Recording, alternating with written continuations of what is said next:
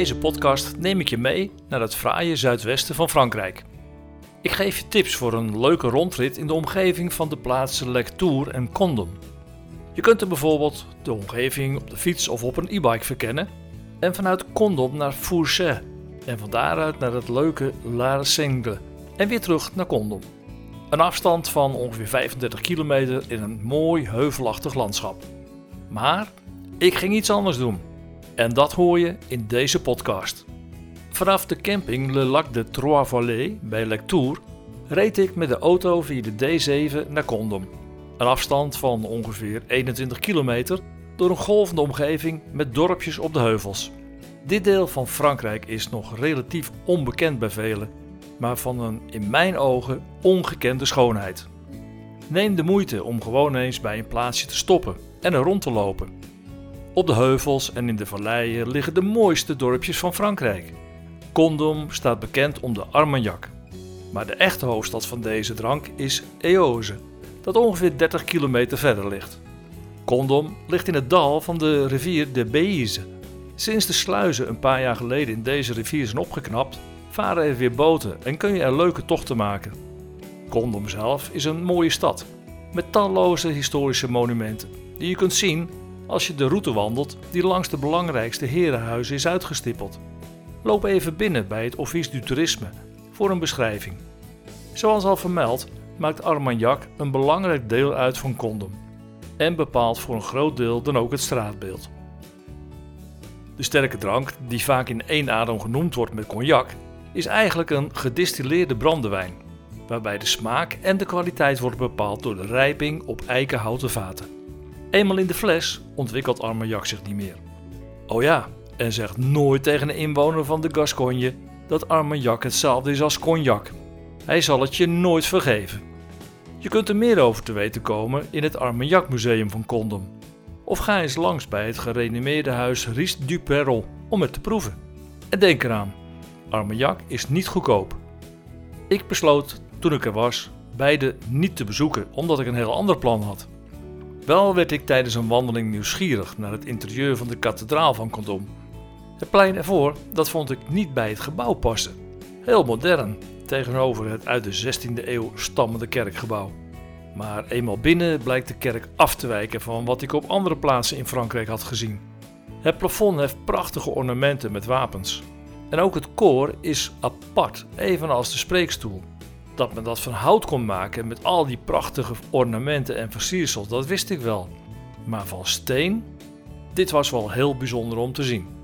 Als ik de kerk weer uitloop, valt mijn oog op een winkeltje met een mooie gevel dat Armagnac verkoopt. De winkel heet Le Pas des Anges. Vrij vertaald is dat het vertrek van de engelen. De liefhebbers van Armagnac, zoals ik en anderen, die bedoelen met Le des Anges de natuurlijke verdamping van de alcohol tijdens het rijpingsproces in houten fusten. Als je een kelder bezoekt om Armagnac te proeven, zul je zien dat de wanden en het plafond zwart zijn uitgeslagen. En dat komt door de Pas des Anges uit de houten vaten. Na de kennismaking en de wandeling door het centrum van Condom rijd ik naar het bijzondere dorpje Fourcet. Het ligt over de brug die de rivier de la Bize overspant. En daarna rij je nog een klein stukje richting Montreal, tot zich een mogelijkheid voordoet om de D114 op te gaan. Deze fraaie binnendoorweg is rustig en het is een genieten van het mooie landschap. En bij Fourcès aangekomen lijkt het er wel uitgestorven. Het is een bijzondere plaats omdat het de enige volmaakt ronde bastide van Zuidwest-Frankrijk is. Mijn bezoek aan Fourcès was deze keer begin juni en de volslagen rust gaf het prachtige plein nog iets extra's.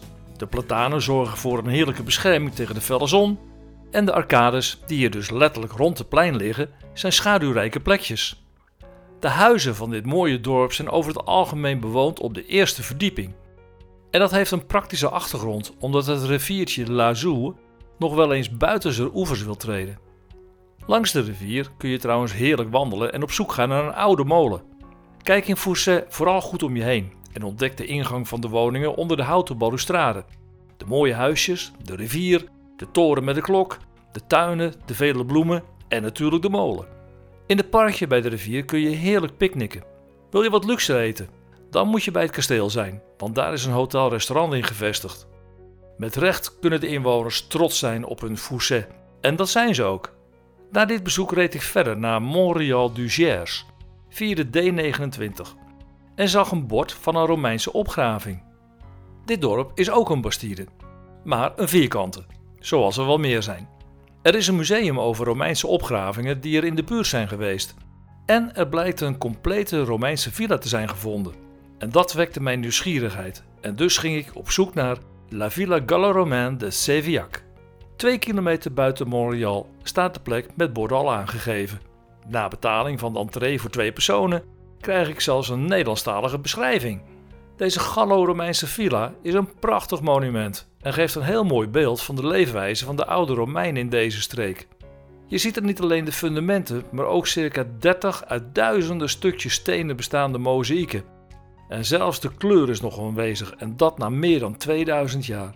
Ook de verwarmingssystemen, het badhuis en het zwembad zijn nog heel goed herkenbaar. En er liggen zelfs de geraamtes van een jongen en een meisje, die gearmd werden teruggevonden. Niet eng, maar wel heel erg indrukwekkend. Eigenlijk was ik nooit zo geïnteresseerd in de geschiedenis van de Romeinen, maar door deze toevallige ontmoeting ben ik daar heel anders over gaan denken. Aangezien ik op deze plek echt bijna in het centrum van de Armagnac-streek zat, besloot ik mijn kans te grijpen.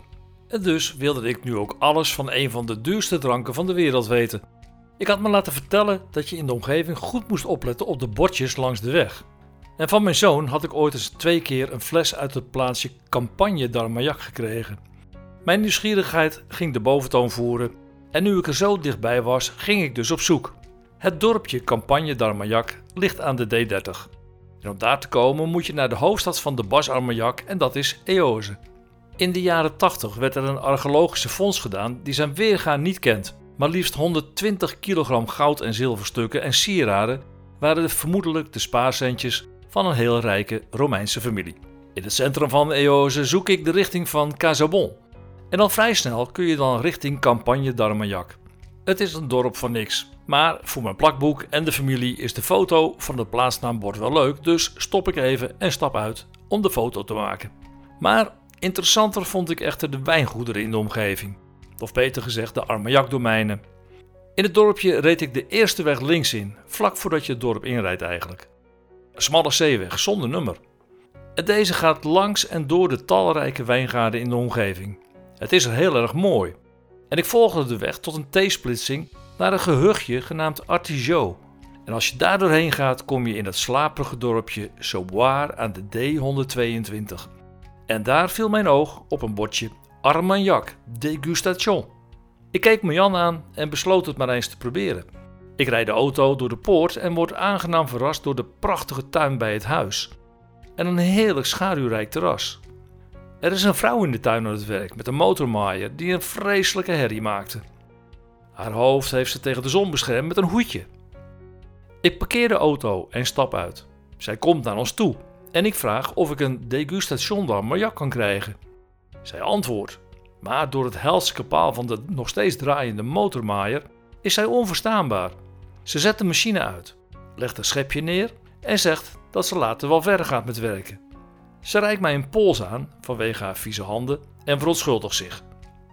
De vrouw ziet er prachtig uit in haar gele blouse, het rieten hoedje en een mooie kleurrijke lange rok. Zo weggelopen uit het Franse platteland? Wel nee, dit is het platteland. Ze nodigde ons uit op haar ruime en comfortabele overdekte terras. In de schaduw was het er heerlijk. Ik wist gewoon eigenlijk niet wat mij overkwam. Dat heb ik dan weer. Maar ja, wie niet waagt, die niet wint, zullen we dan maar zeggen. Ik heb al zo vaak in Frankrijk de stoute schoenen aangetrokken om iets te zien, te vragen of te ontdekken en heb daar inmiddels ontelbare prachtige ervaringen erop gedaan. Toen ik ooit voor het eerst in Frankrijk kwam, sprak ik de taal gebrekkig. Maar door mij open te stellen voor de Fransen en interesse in hen en hun werk of producten tonen, heb ik daar heel veel voor teruggekregen. En ik weet zeker dat jij het ook kunt. Probeer het gewoon tijdens je volgende verblijf in Frankrijk of Parijs. Oké, maar nu even verder over de Armagnac. Intussen maakte ik haar een compliment voor de prachtige tuin en het mooie huis. Haar antwoord was simpel, maar zeer doeltreffend. Ah, c'est de rien, c'est la campagne. Zij vraagt of Marianne misschien koffie wil, terwijl ik de Armagnac ga proeven.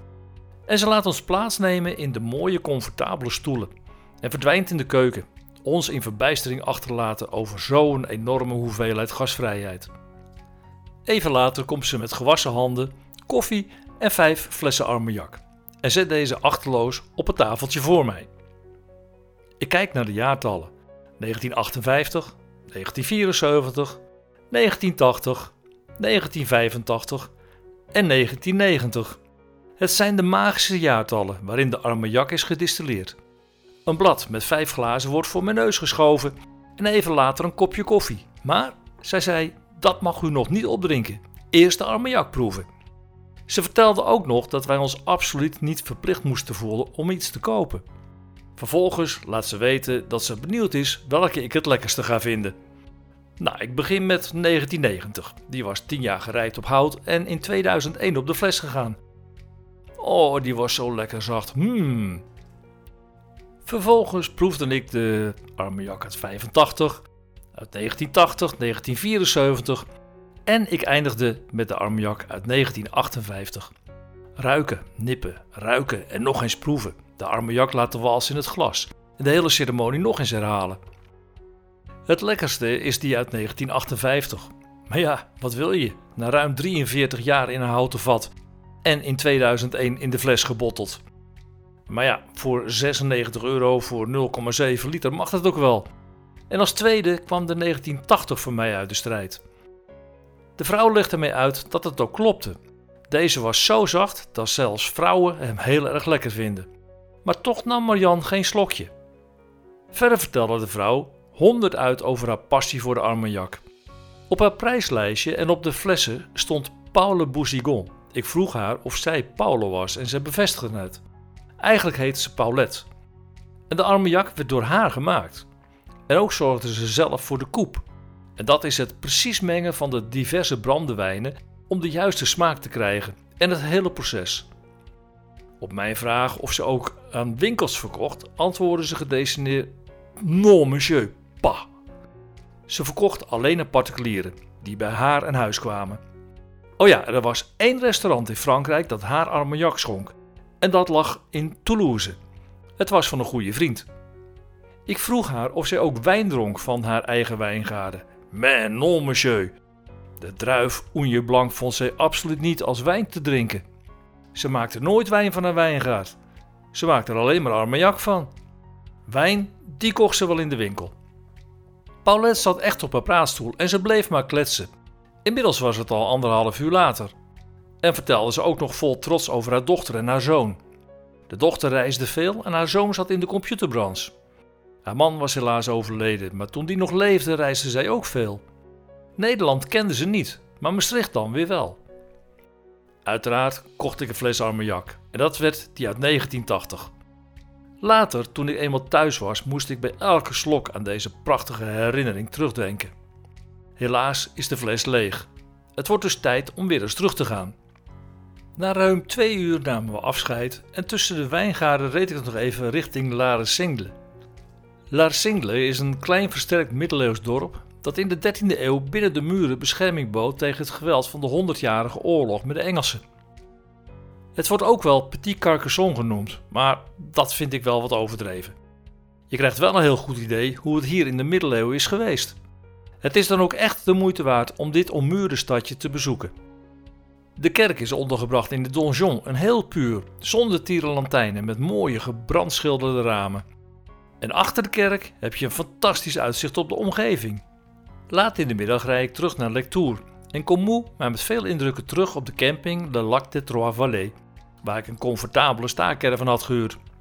Meer over mijn ervaringen in deze fraaie streek lees je in mijn e-book Le Sud-Ouest, dat je kunt downloaden via frankrijkbinnendoor.nl slash e-books. Ben je premium lid? Dan kun je het zelfs gratis downloaden. Je leest dan ook hoe ik het vond om direct uit een vat armagnac te drinken en nog veel avonturen die ik in deze mooie streek beleefde.